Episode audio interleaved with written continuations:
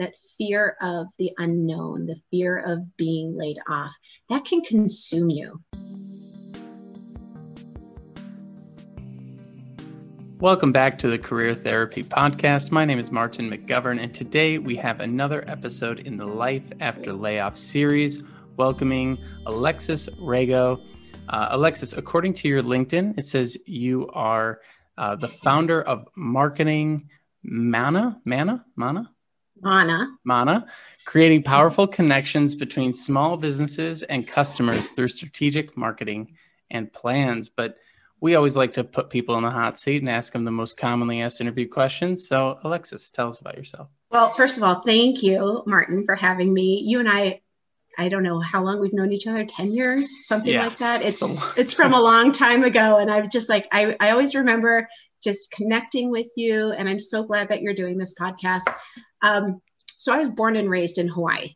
Oh wow. And that's where marketing mana comes from. So I'll get into that a little bit later. But um, one of the things that really stuck with me through Hawaii was Hawaii is really a melting pot of America. Like truly, everybody celebrates Chinese New Year. Everybody celebrates Boys and Girls Day, which is a, a um, traditional Japanese holiday. I'm not Japanese, but I celebrated it, you know, because that's what we did. We embraced each other's culture, and it was so beautiful.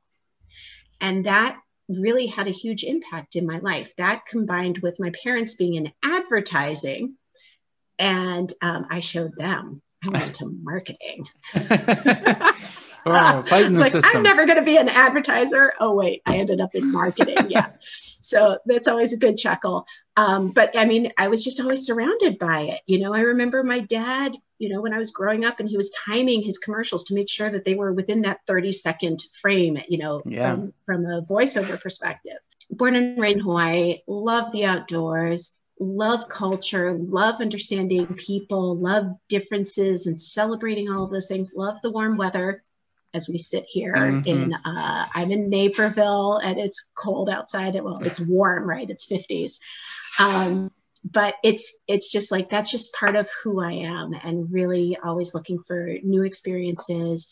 Um, and you know, that happened in my career too. So I actually went to undergrad at Brandeis University out um, in a suburb of Boston, and I was a theater arts major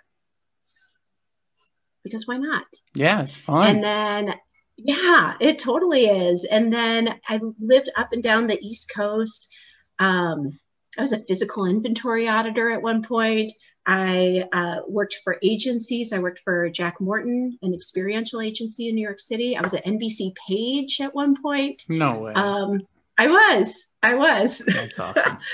um, in New York City, yeah. And then worked for agencies and then wanted a more altruistic route. And so I was actually a logistics director for the Avon Breast Cancer Three Day Walk, which was by um, produced by Pallotta Teamworks at that point.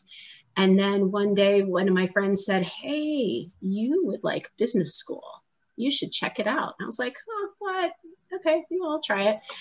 And so I looked into it and I studied. You know, I, I did a lot of studying for the GMAT and I did really well and um, applied to six schools. I got into three and um, chose University of Michigan. Back nice. then, it was actually called University of Michigan yeah. Business School. Now it's called the Ross School of Business. Um, but that's where I ended up going in Ann Arbor. Loved it, absolutely loved it. Came in thinking I was going to be a, um, a consultant. And within a few weeks, I got a taste of the sexy side of branding. Oh yeah. I mean, they come in and they talk to you and you know, you get excited about all these companies. I'm like, I want to be a brand manager.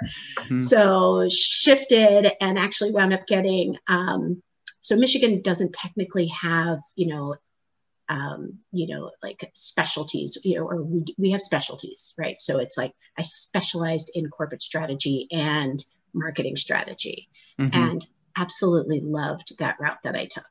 So came out in 2003, um, which was the middle of the dot com bust. Oh my. So, yeah, I had never experienced layoffs.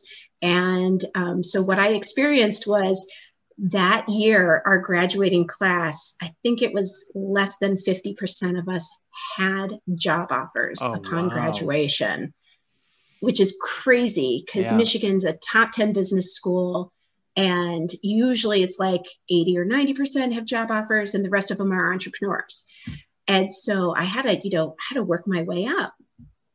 And so, you know, it took a little time, but within, I don't know, about eight months of graduating, I joined Mintel and I got into the global new products database. So I was looking at trends for packaged goods because that's how I needed to get into CPG or consumer packaged Mm. goods. And then I got into Alberto Culver and I was on the TRESemmé brand team where I learned a ton um, and eventually left there because my husband, who was back then just a boyfriend, well, he got a job offer down um, to be a- an on site agency at Burger King in Miami. Cool. Cool, except there's no brand marketing in South Florida. So I like basically did career suicide at Oh, that boy. point. Yeah. But you know, good men are hard to find. So I followed him down. I'm still married, so I don't think I should regret the I choice. think it right? worked out as a good choice. yeah, I think I think it worked out, you know. Um 13 years later, crazy. Um, so yeah, so I got into digital marketing. That was my my entry into it, Mhm.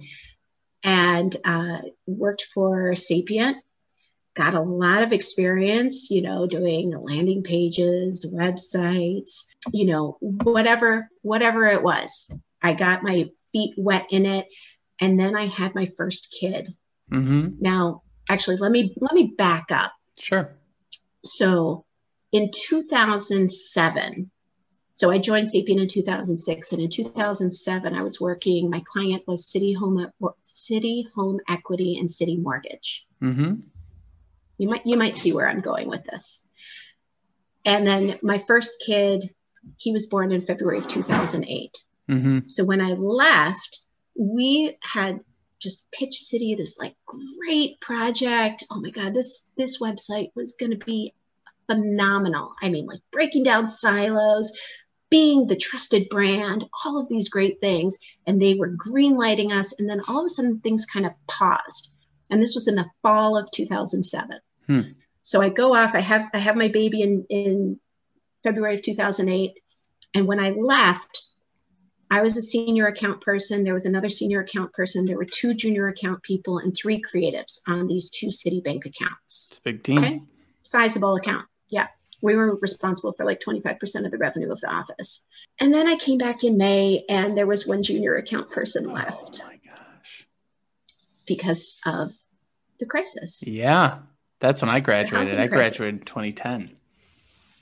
Yeah. So this was 2008. This Yeah, was so right right, before. when it all burst. It Mhm. all just crumbled. And so by, you know, Sapient had a number of layoffs. And in December, it was my time. So December of 2008, I was part of the 10% of the global workforce that was just cut. And I was like, I mean, even now, like my heart is like tightening, my chest is tightening Oh, a little yeah. bit. And you know, did I see the writing on the wall? A little bit, but I had never been through it, so I didn't really truly recognize the, all of the signs Yeah. for what it was. Looking back, what were some of them? So in in the agency world, right, you have to track your time, right? You need a job code, Mhm. and I wasn't getting job. They weren't giving me job codes, but they were expecting me to do the work, Ooh, interesting. and it was it was it was like really high up, and I was like, what what? No, I, like I want to do the work, but I need it. I need to code my time. So yeah. help me. There were maybe just not being included in meetings. You know, I mean, the rest of my team had either been they left for on their own accord, you know, to I don't I don't know if any of them were laid off while I was on maternity leave, but they were all just either redirected or some people had left. And that was really upsetting because it was an amazing team. Like still to this day, one of my most favorite teams I've ever worked with Yeah. You know you're asking you're asking a woman who so you don't have kids yet the first year of your kid's life, you don't sleep that much, Martin. So I don't really truly remember a whole bunch during that time. Fair. But I'm sure that there were more signs that I'm just not thinking about.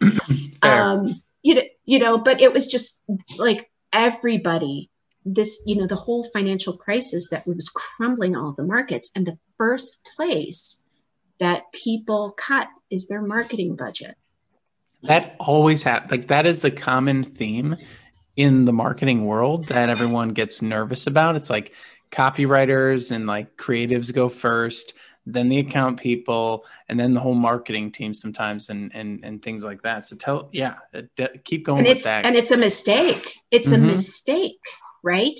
Because people, okay, so back then there was a lot of supply and not a lot of demand in the mm. in the housing market, right? However, there's still, you know, people still need services. People still have mortgages to pay. People are still looking for, you know, better rates if they were mm-hmm. there, which I don't think they were. Um, so to companies that believe that the first thing you cut is marketing, you got to spend some. You've got to continue to put your brand out there. I mean, if the most established brands like Coke and Nike and Disney are still advertising mm-hmm. after all of these years, that just shows you need to feed it, right? You need to continue. It might look different. You might be ha- you may have a different message, but it's so important to always always market whatever it is you're selling, however big you are or however small you are. So that's one of the, you know, companies think they're trimming and, the fat. Right. And one thing I really want to hit on that because I'm so glad you mentioned it is individuals also need to continually put themselves out there and market themselves. And and one of the things that I'm trying to dispel with this um, podcast is the idea of job security. I just I don't really believe in job security. I don't believe it's a thing. And and you know, like you said, if Coca-Cola and Nike are still buying billboards and bus stops when everyone literally in the world has heard of their brand, that means mm-hmm. you have to stay top of mind and you have to be on your game if you want to be able to compete. And that's uh I think that's just a very you know important thing for people to realize and hear because layoffs happen and we don't want to be a brand with no awareness in, in, a way to put it a little bit too a little bit too facetiously but you you see you see where I'm going with that.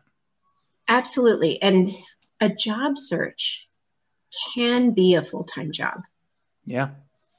And then when you're getting up to speed at a new job that's like you know the fire hose right? Coming at you. And you know you're learning new systems processes teams what a product service right offering. Mm-hmm. you're learning all of those new things but it's so important to stay in touch with your network throughout the years so that you can reach out and be like hey you just had your 200th podcast. Congratulations you know but but that's that's what it is. It's taking the time to say hey i see you. I care about you. And i think what you're doing is really cool and it's really important. Speaking you know? of i found our introductory email. Uh, Did Paula, you? Paula introduced us, so shouts to Paula. That's awesome in 2013, May of 2013. Okay, so only seven years. Only seven years. it's so crazy. It's like, good morning, Martin and Alexis. I love it. But that's how it starts, right? Yeah. And there's there's no shame in that. And the thing is, people want to help other people. Yeah. So so many times I've been in places where layoffs have happened, and there are good people you know? Sometimes it feels personal sometimes it doesn't. Mm-hmm. sometimes it's it's it's just in the nature of the beast you know an acquisition happens and whoever is acquired well you know there are personal choices and personal relationships on the other side. Right. So you know it's it's never pretty. And honestly i i think when i think back on my career and i think back on my layoffs plural mm-hmm th- there were times when I thought maybe I shouldn't be in marketing. Hmm. And then there were times when I thought, this is the good swift kick in the Okole that I need to take my career further because I know I can do more. Really, really quick, yeah. I want to I want to rewind just a little bit. When you went through that first layoff, how did it happen? Like, what were the logistics of it a little bit? Because I one of the things because you mentioned you've been through a few of these, I almost want to compare and contrast how the layoffs went down because that's one of the things people are most scared of and mm-hmm. a big thing that I've been harping on lately is to get away from hoping things go right in life to just getting really good at responding when things go wrong. And mm-hmm. and knowing all the different ways things can happen help us prepare for the eventualities. So what what when you actually had that first layoff there, what how did they go about it? They tap you on the shoulder? Was it an email, a phone call? I don't think we had I Zoom think it was a then. meeting. I think it was a meeting appeared on my calendar. Oh yeah. You know, eh, oh yeah, I think it was one of those. Um, mm-hmm. And I, you know, it was a small agency. We were like a hundred people or so. Um, so everybody knew the HR person, you know, and she and I had a great relationship. Um, I'm trying to remember. I may have called in sick that day or something, or worked from home, or whatever, whatever it was. Yeah and not not because of that. Right okay. so it may have been over the phone. On top of that my manager actually worked out of new york and i was in miami. So there was definitely a phone element to it. Mm-hmm. but they handled it with grace. They really cool. truly did. Um, they set me up with um, one of those you know like a like a um, what do they call it? Those firms you know that help you with your resume and yeah, like an outplacement yeah. firm. Um, and I think it was one of the big ones. And they gave me a month's notice, which was really nice. Nice. So it wasn't, you know, and I think my manager at one point encouraged me to do a job search during the workday, which I, and awesome. I was like, no, no, no, I, I need to do my work, you know? so That's it was interesting. That is really right, interesting. Well, um, I, I, I, didn't want to leave people, you know, in a, in a bad place. Right. But I yeah. did, you know, so it was, I mean, you know, they really did it with as much grace as possible. And, you know, my manager did act as a reference for a while. Great. So, you know, it, it was what it was. What it did was three months later, it, I found a job and was able to move back to Chicago. Awesome and we had our first son at that point and my parents were in chicago. So it was that was the kick we needed. That was the and, kick we needed and, to get back home. and that's great that it only took you three months. What do you think set you apart to be able to get it done? I mean three to six months is the average pre-pandemic but what do you think you did to really set yourself up for success during that change well, come on, I'm awesome, right? yeah, you got motivated mom right in your uh, Twitter name. Yeah, I love it.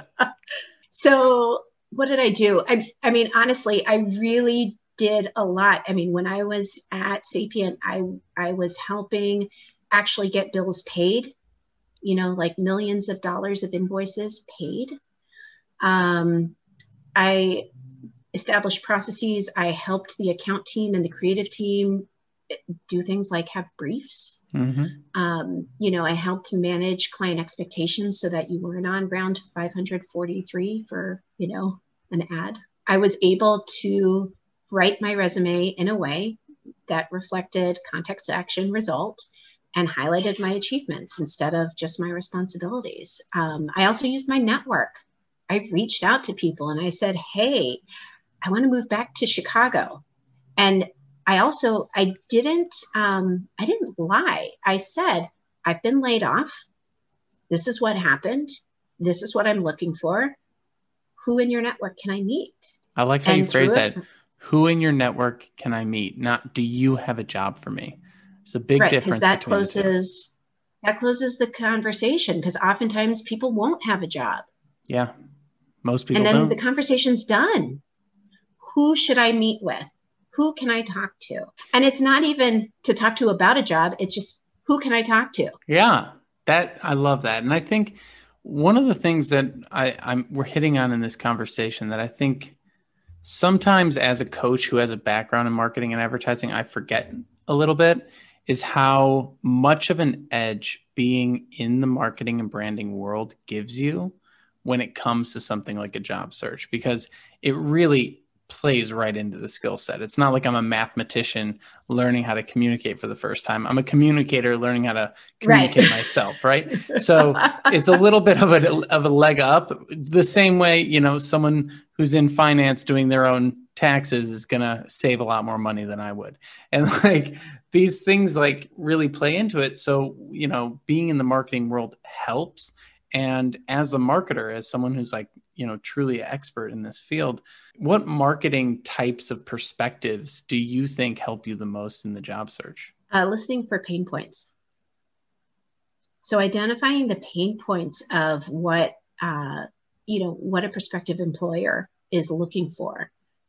Why is this position open? Is it new? Okay, great. What are they hoping to fill? What is the goal? How are you going to um, you know, what does a successful candidate look like? What have they done in the first three months, six months, year? Um, you know, it's it's funny because I can market anything. Mm-hmm. I could probably market you better than you. Oh, for sure. when it comes when it comes to me, it's so for whatever reason, all of a sudden you're just too close, you know. Well, that's so where that's, the marketer gets stuck, right? The marketer is great mm-hmm. at knowing what to do, but as soon as the spotlight goes backwards, it's like what? Every marketer. I have value. yeah. But that, you know, but that's what it is, and that's why I mean, I took a long time to really truly craft my resume and make sure that I was highlighting those achievements and accomplishments, not just responsibilities. And so that's how I know I was in charge of more than 25% of the revenue of the office because I was looking for those numbers. Yeah. How many people know that? You know, and that that's a lot. It's a lot.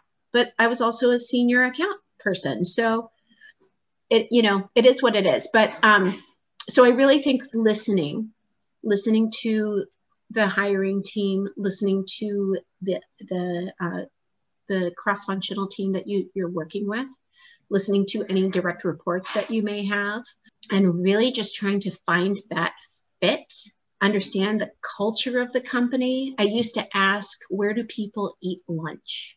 Hmm. Do they eat at their desk? Do they go out? Is there a common area? Is there a common area, but people still eat at their desk? You know, that tells you a lot. Did you ask um, this during informational interviews or during real interviews? During real interviews. Yeah. I mean, if I had the opportunity, because I didn't always have the opportunity for informational. Mm. Um, you know, because you can't, you know, you could say, yeah, tell me about your culture. How do people celebrate birthdays? How, you know, what, and again, agency world is a little different than other worlds. You know, we're a little more, um, I don't want to call us frou frou, but, woo-woo. you know, woo woo. There's a little more woo woo going on. Um, but there's there's so many aspects of a culture and I've worked for lots of different companies. I've worked for empowering companies. I've worked for companies that have cultures of fear.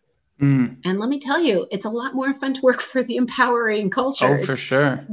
You know, so um, so yeah, so it uh, it was. I'm not sure where. No worries. what question I'm supposed to be answering right I now? I think you answered it perfect. I, I think. okay. We, The the other thing that I have on my mind here, because you just mentioned there's cultures that are empowering and cultures that are run by fear, and those toxic cultures I think are really interesting. Have any of your layoffs happened from those toxic cultures? Yeah, that All was right. my last one. Oh, that boy. was the one that that that I finally was like, you know what? The straw on the camel's back.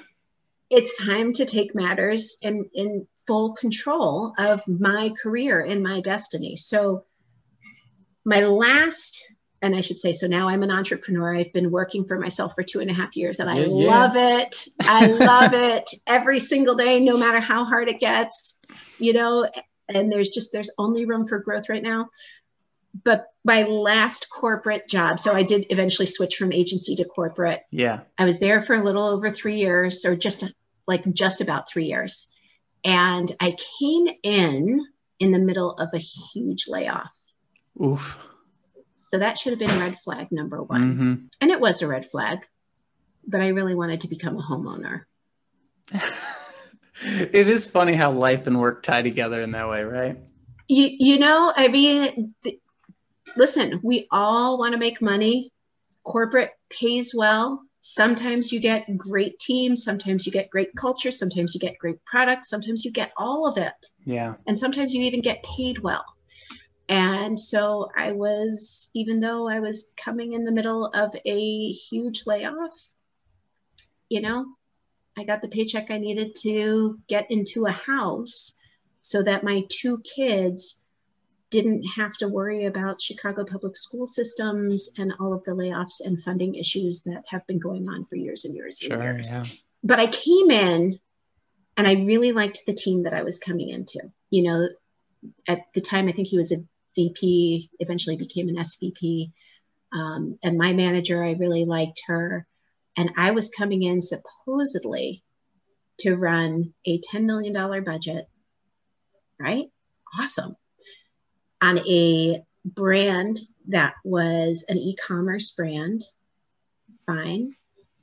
And i was going to have a team i think of one like in addition to me. Mm-hmm. and i was going to be responsible for advertising and branding. I struck it gold i struck yeah. gold right? And it was great. And i come in and uh, you know i'm like loving who i'm working with learning as much as i can and it was so fantastic. And I get an RFP out. And I mean, this RFP was the creme de la creme. Yeah, the world's you know, best. I had agent, it, it was. I, I think it was like nine pages and agencies you know and i and i was like i'm not going to be wooed by these agencies you know you will have this date to ask me questions the questions and answers will be shared with everyone so that nobody has a competitive you know nobody has an advantage there's Ooh. no insider knowledge i mean i was like square do not go outside of it. It was so, and it was just so good. And, you know, so we were evaluating all the companies and then we, you know, made the, the offers for the RFPs. And then we were evaluating all of the actual RFPs, which I think there were like six companies. And then we had like the actual presentations. And I was about to make my choice. And uh, no, I made my choice and I was about to sign and get my SVP to sign. And then they said, change your direction. We're not going to focus on this brand anymore. You're now going to run email, mobile, and social for all 1,200 of our white label stores. Oh, gosh. And I was like, uh, uh, okay, sounds like a great learning opportunity.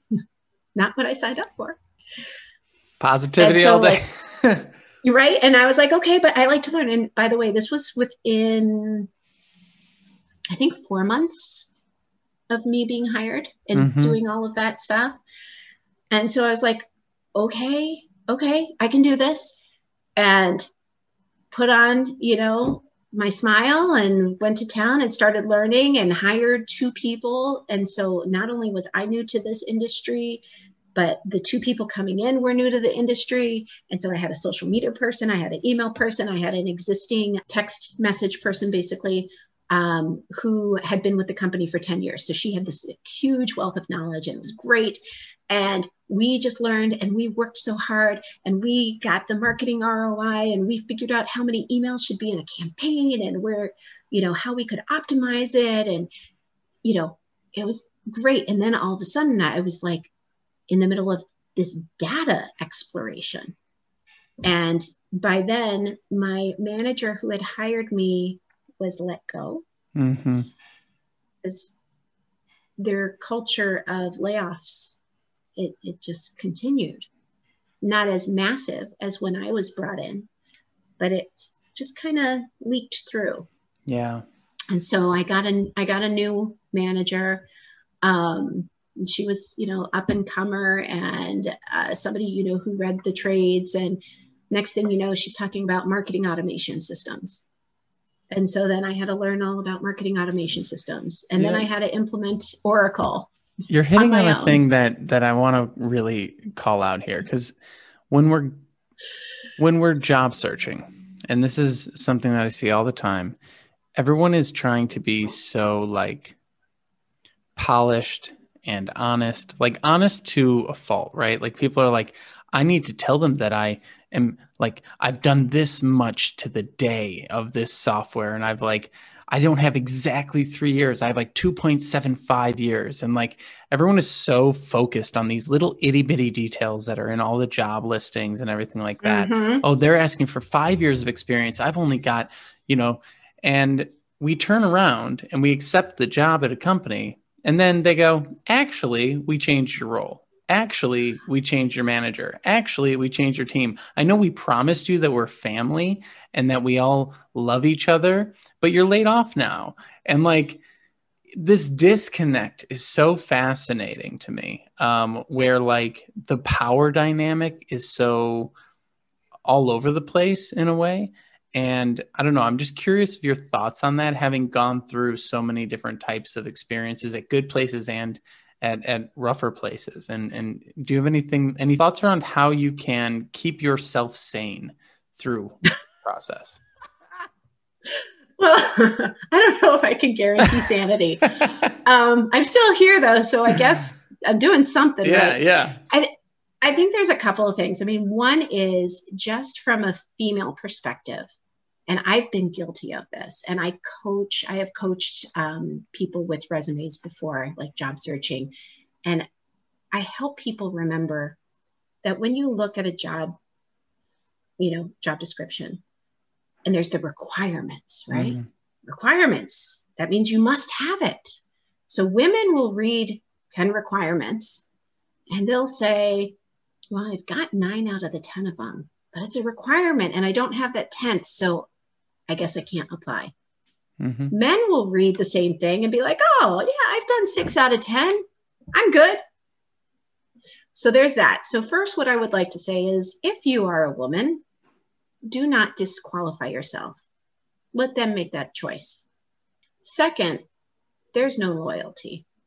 This is not our parents or grandparents' generation where they worked for companies for 10, 20, 30 years where they got pensions, where their loyalty was rewarded with watches or, you know, whatever, you know, a trip to Barbados, where, mm-hmm. I don't know, wherever people would go. That's not what's happening. There is absolutely no loyalty whatsoever. Yeah. The challenge is how do you show that you're committed mm-hmm. while still staying in touch with your network, keeping a pulse on the marketplace, and working with your manager to make sure that you're contributing as much as you can to the company's success, but also to your success. Yeah. I used to leave companies in my 20s all the time. I would go to my managers and say, I'm bored.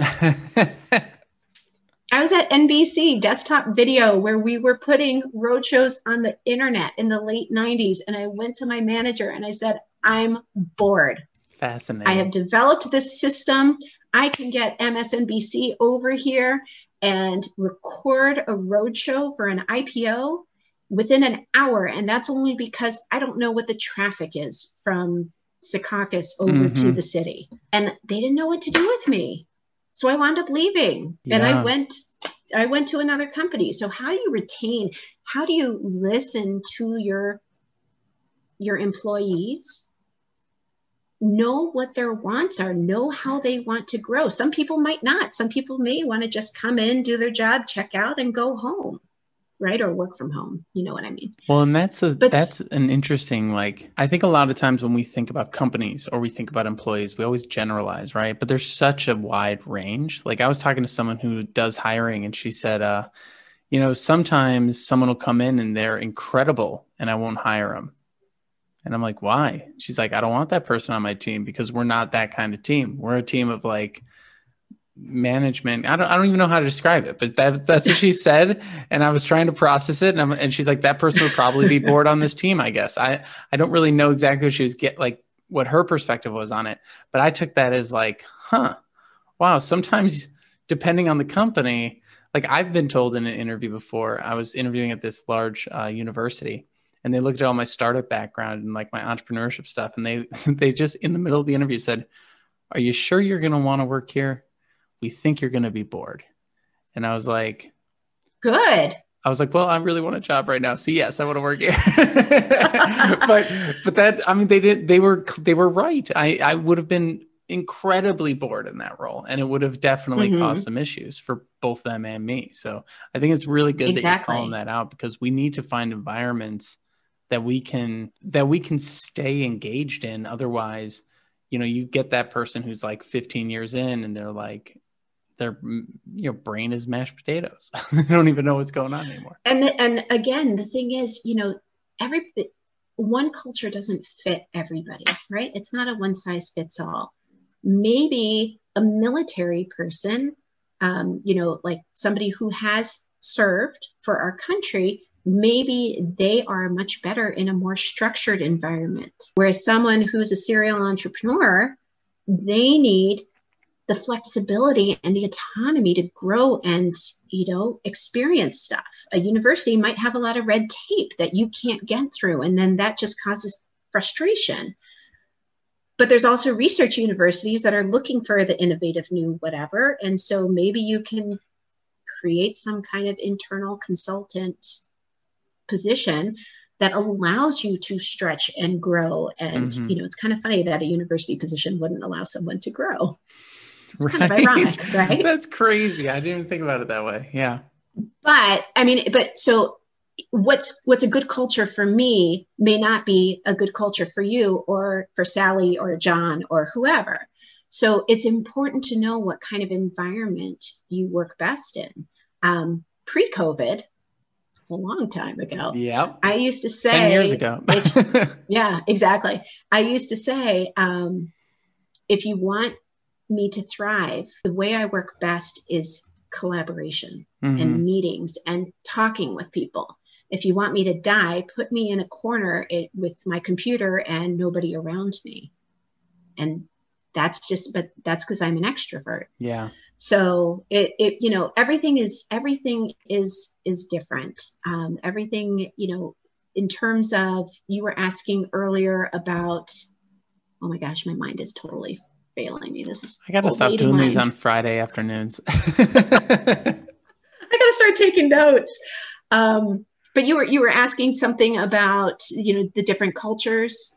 Yeah i think it's interesting how like the type of environment that we're in, you know, I think there's like this sense of loyalty that is almost brainwashed into people uh, when they get into the workforce and, and even before like college sort of brainwashes us to be these minions or drones or whatever.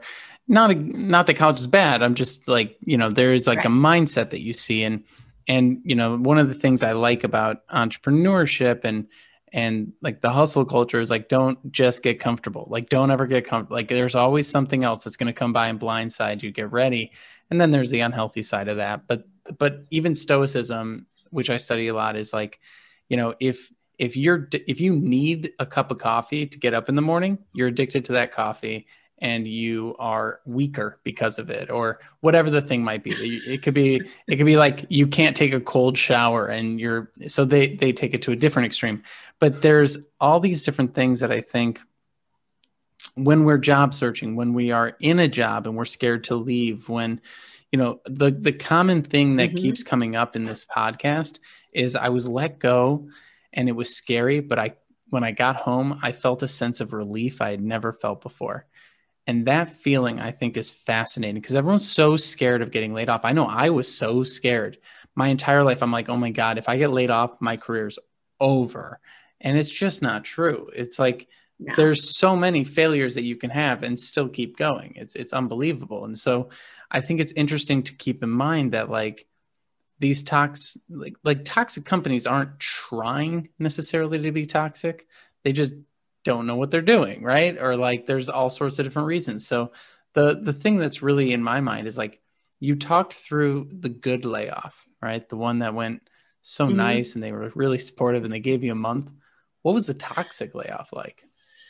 Yeah. So um so I was there for three years. I talked about, you know, how my job shifted within four months, and then I was given this huge responsibility, and then I had a team of three, and then, um, you know, layoffs were continuing and you just never knew. They weren't transparent about mm-hmm. it. And I think that fear that you were talking about, that fear of the unknown, the fear of being laid off, that can consume you. and you can't live like that you, you just you can't. Mm-hmm. you have to go in every day giving your best putting your best foot forward treating people with kindness um, and helping them out and doing your job you know? Um, it always cracks me up when in job interviews they would say well how would how would you motivate your team to do their work? And i'm like well shouldn't they be doing their work? Right. Okay. So you know and and yeah sometimes you do need to motivate your team. Um, so over a year and a half, then all of a sudden layoffs started to happen. Like it was it was really bad. First, what happened is the woman that was with me who had been there for 10 years, she she was trying to move up and I was trying my best to promote her, but I had no say in any kind of advancement, hmm. which that's weird, right? Yeah. That's weird and that's just how it was. You know, obviously, I reviewed her, I gave her the best things, I was asking. I just didn't have that power. And it wasn't me, it was how the system was set up.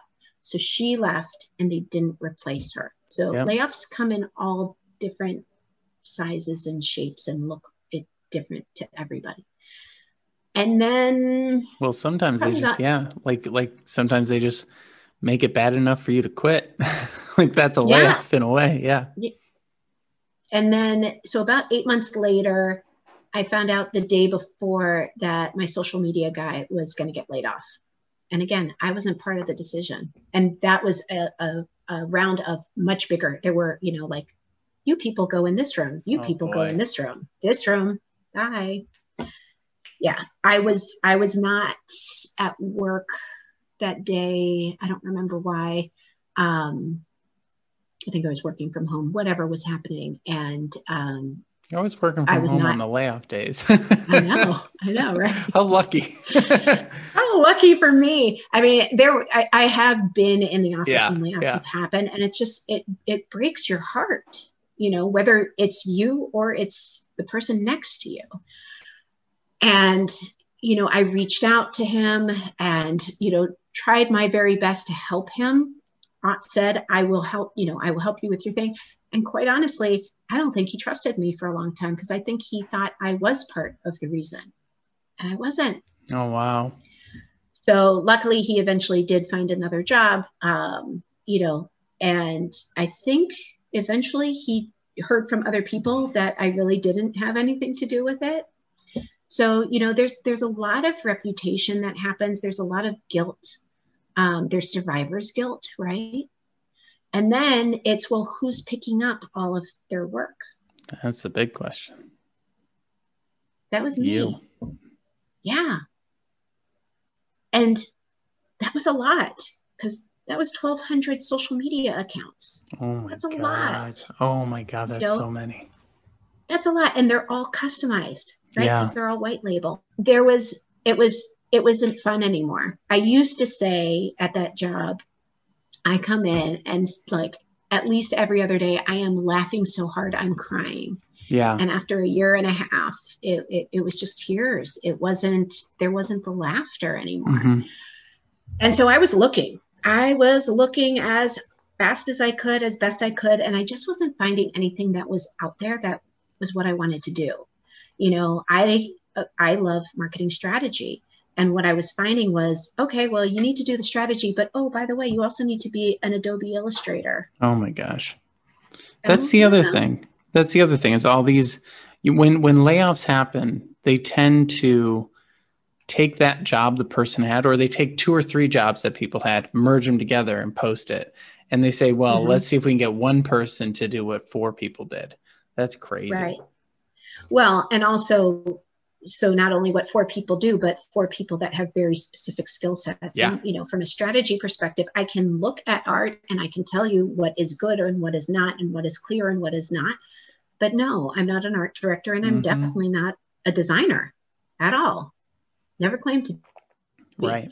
So I just wasn't seeing anything that was right. So I kept looking, kept working, kept looking, kept working and started to hear rumors of another mass layoff. And so I actually called HR and said, Hey, can I volunteer to be in the next round of layoffs? Because if I get laid off, that would probably save two people. Wow. I've never heard of someone volunteer for a layoff. Fascinating. Martin, I'm I'm unique. You're, you're, you're, you're on a different level over here. I like it. I I'm unique. Well, I mean, I wasn't having fun, right? And it was the kind of thing where, you know, you're talking about the emotion that goes along with it. I would drive to work and get these knots in my stomach. Yeah. It was awful. Like I really thought I had an ulcer. I didn't, but it was just like it was really like it was aging me. I was starting to look like I mean Stress really physically serious stuff to old. folks.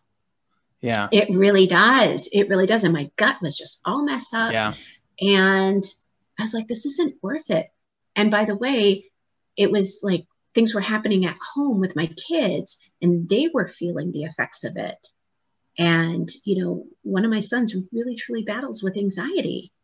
And he he was really young at the time. And so mm-hmm. I was actually working from home so I could be there for him, even though I wasn't like if anything, sometimes he would like crawl into my lap and just hug me, and I'd be typing. He'd be like straddled, you know. typing over. Yeah, and and I'd be type and I'd be typing because he was small. He was like three or four at the time, um, maybe five. And you know, and I so I would just be typing away, at, but he would get mommy time. And so, um, and so there was a point where I did actually have to take a family leave, and I did that right around the time like it was like right after i asked for the um, the layoff. And i said i'd love to work together and just figure this out. Because i didn't want it to be the unknown right? Because that unknown of when it's going to happen that's the worst. It is. you Really and you can assume it's going to be on a friday. You can just make that assumption. Yeah. or it's going to be the end of a pay period just for ease but just that unknown it's oh, it does it doesn't feel good. And so i had my leave of absence and then i came back and they so the culture was very much one of fear. And at that point my email person had quit gone to another job and they gave that role to somebody who didn't have email experience. So great opportunity for them, right? Because they could learn email, but They had never even mm-hmm. sent an email. yeah. And now you're sending complex emails that has customized content for Oh, wow, 1200 yeah. different white label brands. Especially if it has any HTML. Those things are incredibly Oh no, no, no. difficult to This was like this was through Oracle Responsys. Oh yeah. Like, I mean, this is tough. like huge databases of millions and millions of people. I mean, just so much, so much. Remember that marketing automation system I talked about? Yeah, that was me implementing Oracle Responsys by taking a whole bunch of disparate data systems, mashing them all together, finding email addresses like from some servers that hadn't ever got to our like Everyone thinks everyone thinks marketing is madmen, but what you just described, you've never seen Don Draper merging data sets. no, no. That's see, that's advertising. yeah. That's advertising. That's yeah, not marketing. yeah. True. uh, or that's the advertising side of marketing. So um, yeah, no, digital marketing is is its own beast. It definitely is. And I, I learned a ton. I learned so much in those three years. Um, but so I come back to work, and it was very much like a, a fire drill kind of culture. You know, very reactive. And when I came back, I had another manager. So this was my fourth manager in three years and they said, you know what? Just document everything you know. Just document everything. Oh yeah. And as Write soon as they said that- job. I was like, all right, I see the writing on the wall. How long is this going to happen? And I figured I had, I probably had a month, right? Yeah. Because of like leave of absence and what have you. Yeah. I was like, I probably have about 30 days.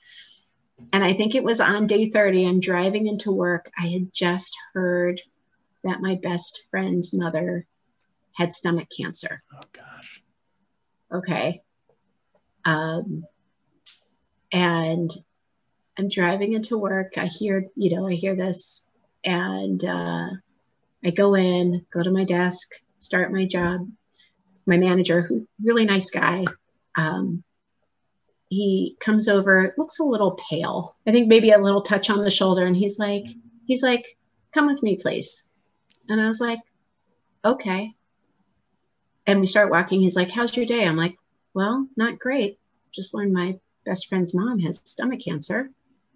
And he's like, "Oh," and didn't really say much. And next thing you know, it's the three of us, me, him, and HR. And HR. And HR. Poor HR. They get such a bad rap. I know. And, you know, every day in that month, I'm, when I'm driving to work, that huge pit in my stomach, is it going to happen today? Mm-hmm. Oh, I guess it's not, you know? And so in that day, I was like, all right. And all of a sudden, the pit disappears. It just like gone. And I sit down and they start reading from a script. And I said, guys, can we just be human? Please just talk to me. Okay. And my poor manager, I mean, he was like nervous and shaky, and yeah, he didn't want to have to do it. And, you know, he's looking over at HR like, can, can I be human?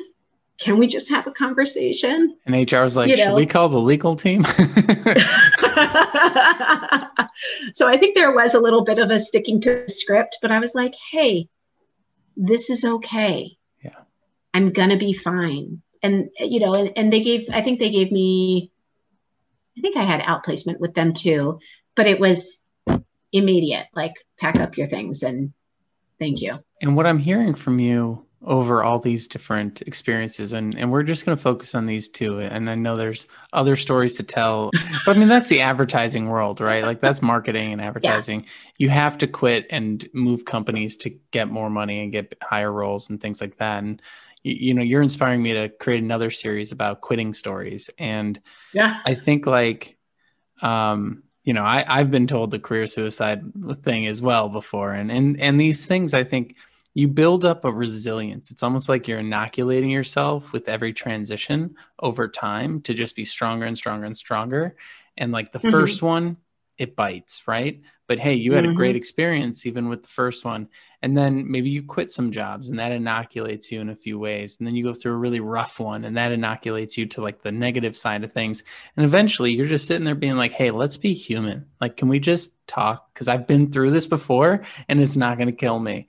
And I think that's the level that I'm hoping people who are listening can get to in their career where it's mm-hmm. like the company isn't working with me anymore, I turn around, I do my own thing. I do that until I find another company or I expand that to what I want it to be. And so like the big thing that I'm that I am encouraging folks is, is to have this experience, these experiences you've had to to go through it and realize that every time you go through this you get better and you get stronger and you get more aware and more knowledgeable of how to, you know, navigate these waters and and one of the things that I really would love to to hear your perspective on is you know you said this was the the last straw this is what made you go start your own thing.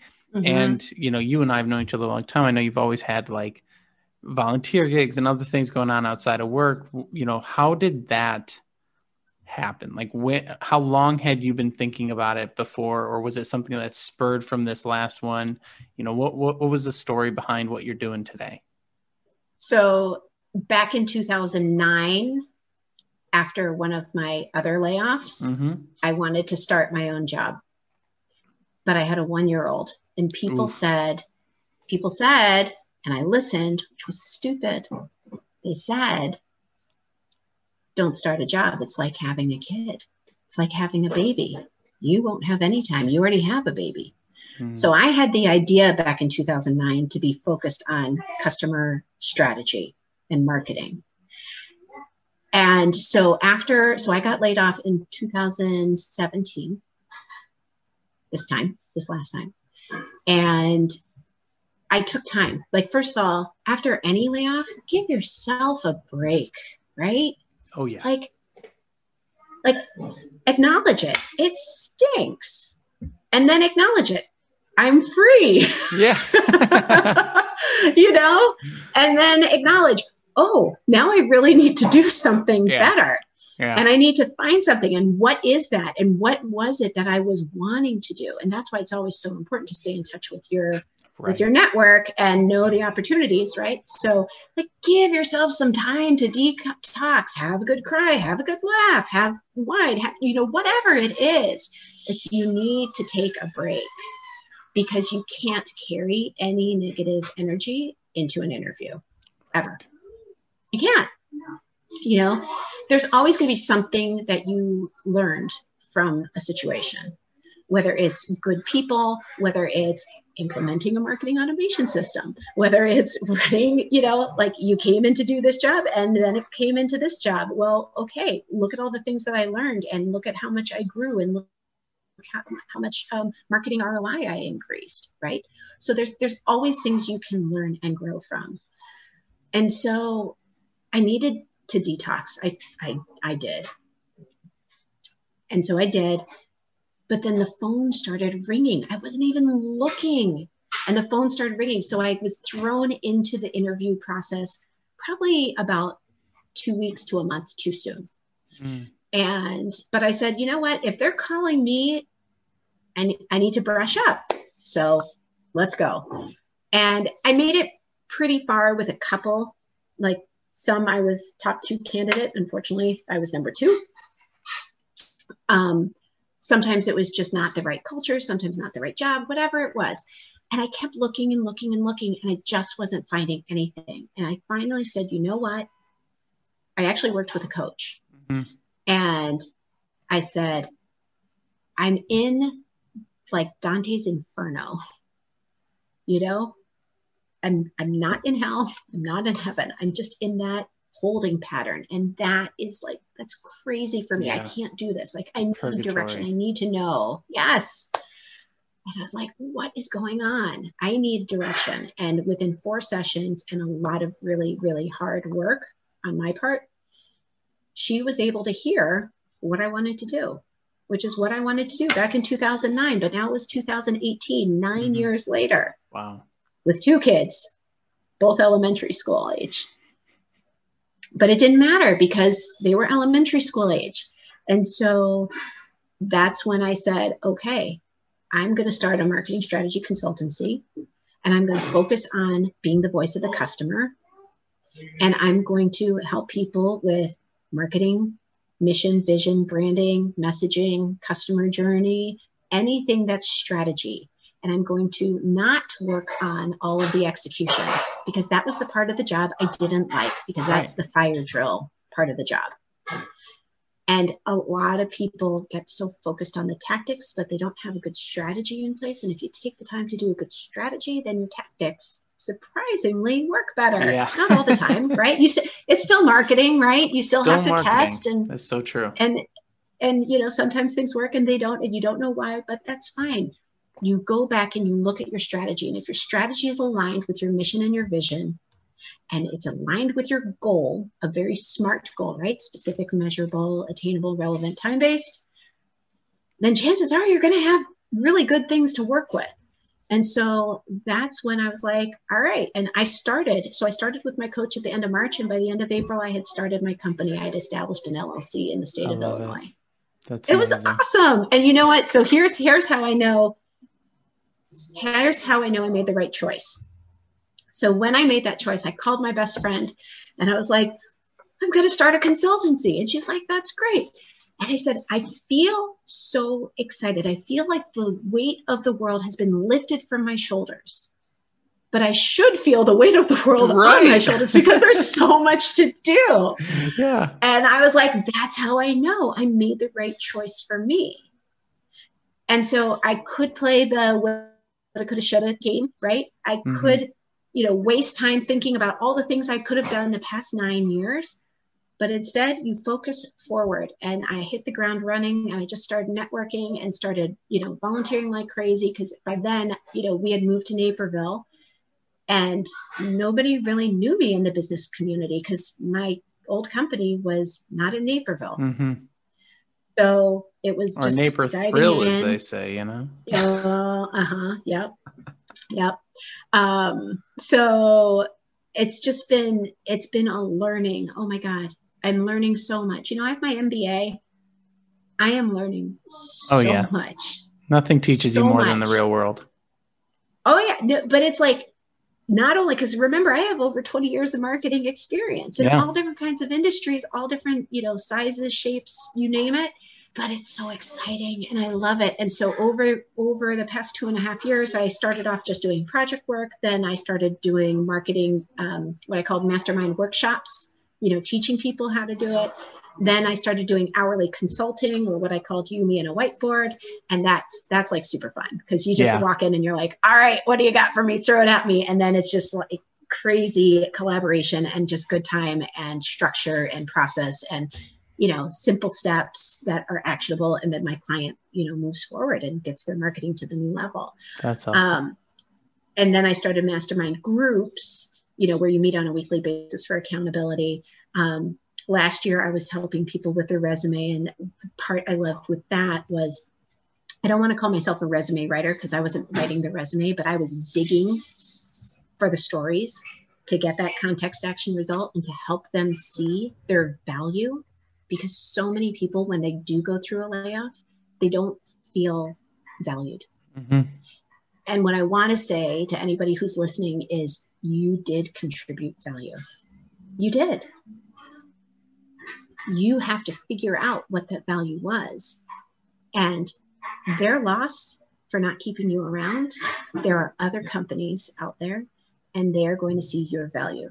But you need to look and see what you did to understand you did contribute. You weren't just responsible for X, Y, and Z. You made a difference, you made an impact. And for whatever reason, a business decision had to be made, and that involved laying you off. So, what are you going to do? How are you going to move forward in the world and bring your value and your contributions and find that next new company that is going to appreciate you?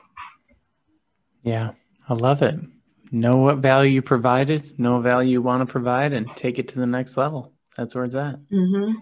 Yeah. So, so this is you know so now today I've got you know our I've got a mix. I've got mastermind groups. I've got hourly consulting, and I actually have a proposal for a project. Um, I love it. That, uh, yeah. So and I'm really how can people excited about it. How can people? So people you? can find me on LinkedIn. I'll drop my, um, you know, LinkedIn, um, I'm not I'm not as you know frequent on Twitter as I should be. Facebook isn't really the best place for B2B marketing, so LinkedIn is really the best way. Yeah. And I'll drop we'll put, my we'll my, put your link right here, and and people can yeah, see it. My personal and my company one. Wonderful. And there's some good stuff, and it's fun. It's fun. Like guys, life is too short. Like I, I just want to end with this. Life is too short. You have to do what you love because you work a lot. And with COVID, and I mean, literally work being in your home now, you got to do what you love. So figure out what that is, try different things. You know, worst case, you fail. Get up, try something else, right? Don't keep doing the same thing over and over. Try a different thing. If you really like brand, but maybe CPG is not your thing, maybe pharmaceutical is, or maybe luxury, or telecom or whatever. I mean, just like don't be afraid to try. Put yourself out there and have fun. Because before you know it, you're going to be old. so make an impact. Have fun.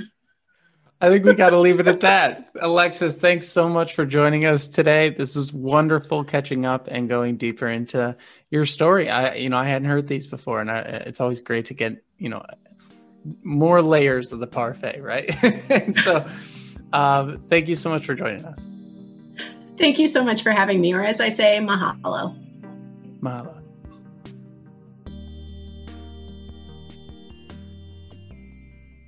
Thanks so much for stopping by this episode of the Career Therapy Podcast. It's been a pleasure having you. And if you're curious about what we do here at Career Therapy, head on over to www careertherapy.com to see all of our coaching options, resources, and links to other things we got going on.